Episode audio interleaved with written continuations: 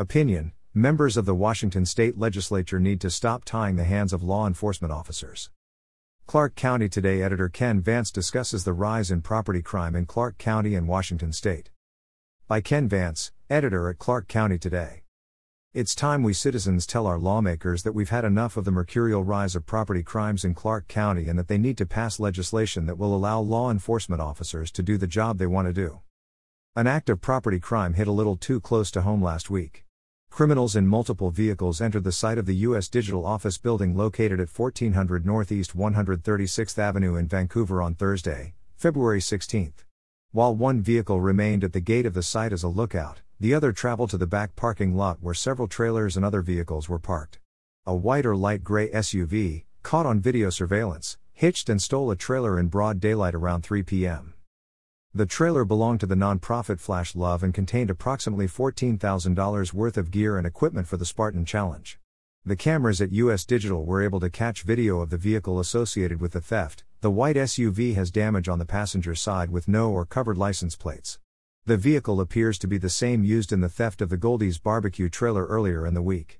The Flash Love trailer was seen near Mall 205 in Portland, still attached to the SUV Thursday evening but it has still not been located at the time of this report. The Flash Love trailer has been seen as listed for sale on Facebook Marketplace.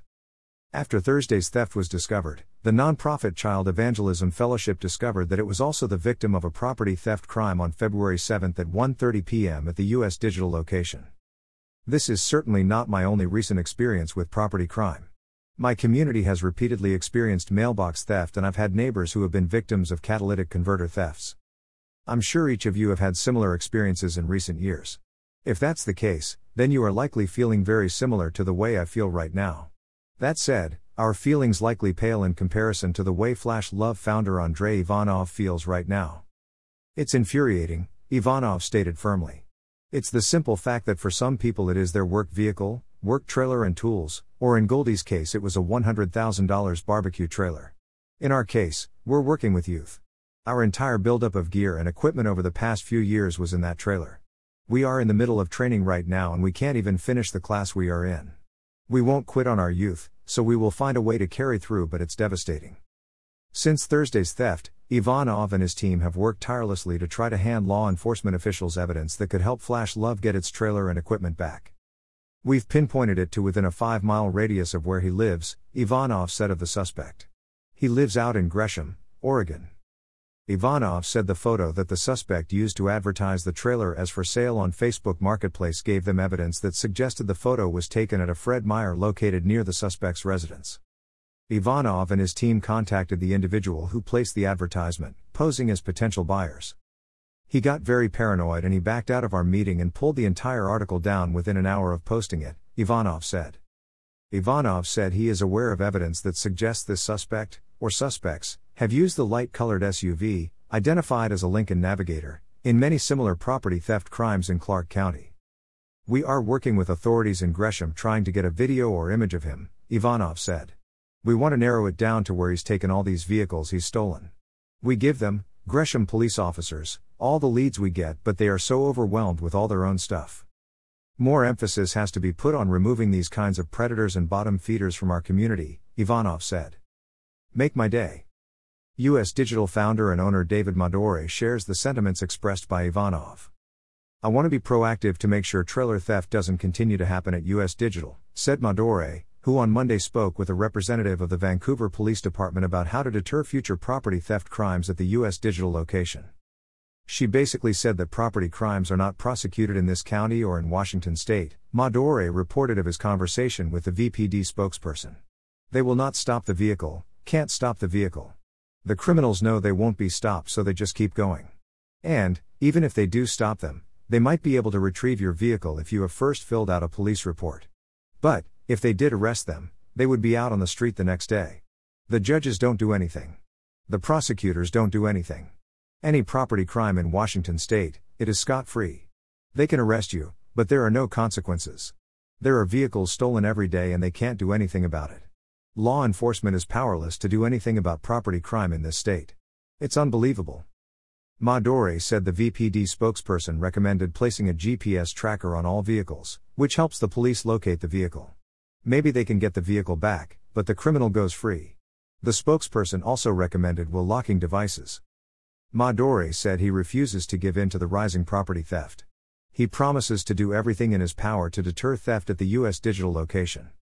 One thing they, VPD spokesperson, did say, supposed we were able to catch the guys in the act and close the gate on them, Madore said. The police can go through the motions and arrest the guys, but the criminals will walk out the next day. We are pretty much on our own. The only thing we can do is make it so criminals cannot take the stuff. We are inventors. Our engineering will make crime not pay here. Not anymore, Madore said. They will not figure out what went wrong. This is going to be the place not to hit. Go ahead and try it. Make my day. Call on lawmakers. When questioned about his recent experience, Madore stated the obvious. Members of the Washington state legislature need to stop tying the hands of law enforcement officers. What the lawmakers have done to Washington and Oregon, and it has been this way since COVID, since 2020, the hands of police are tied. It's an exercise in futility. Property crime pays in these two states. They can arrest them, but they end up scot free the next day. There needs to be enough outcry from the public for our lawmakers to be interested in property crimes. The number one role of government is to provide safety and protect our private property. That's the number one role, Madore said. That's the thing they are negligent about. They are part of the problem. Lawmakers tie the hands of our law enforcement agencies so they cannot do their job. Lawmakers cannot make crime pay. They cannot be soft on crime and expect crime to stop. These lawmakers need to make laws to empower the fundamentals of property rights. Madore referred to law enforcement officers as superheroes.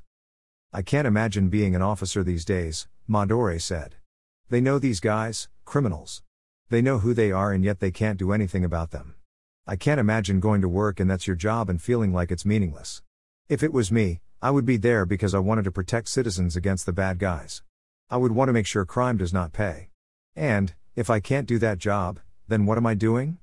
Police officers want to go save the world. Let them do it. Don't tie their hands. Substitute House Bill 1363. Legislation recently passed out of a House committee to loosen restrictions on police pursuits in Washington state has drawn tepid support from some Republicans because they believe it doesn't go far enough. Substitute House Bill 1363 would allow officers to go after suspects if there is reasonable suspicion of the following a violent crime, sex offense, vehicular assault, domestic violence, escape, or driving under the influence. The original House Bill 1363 would have allowed pursuits for any crimes, assuming an officer had reasonable suspicion.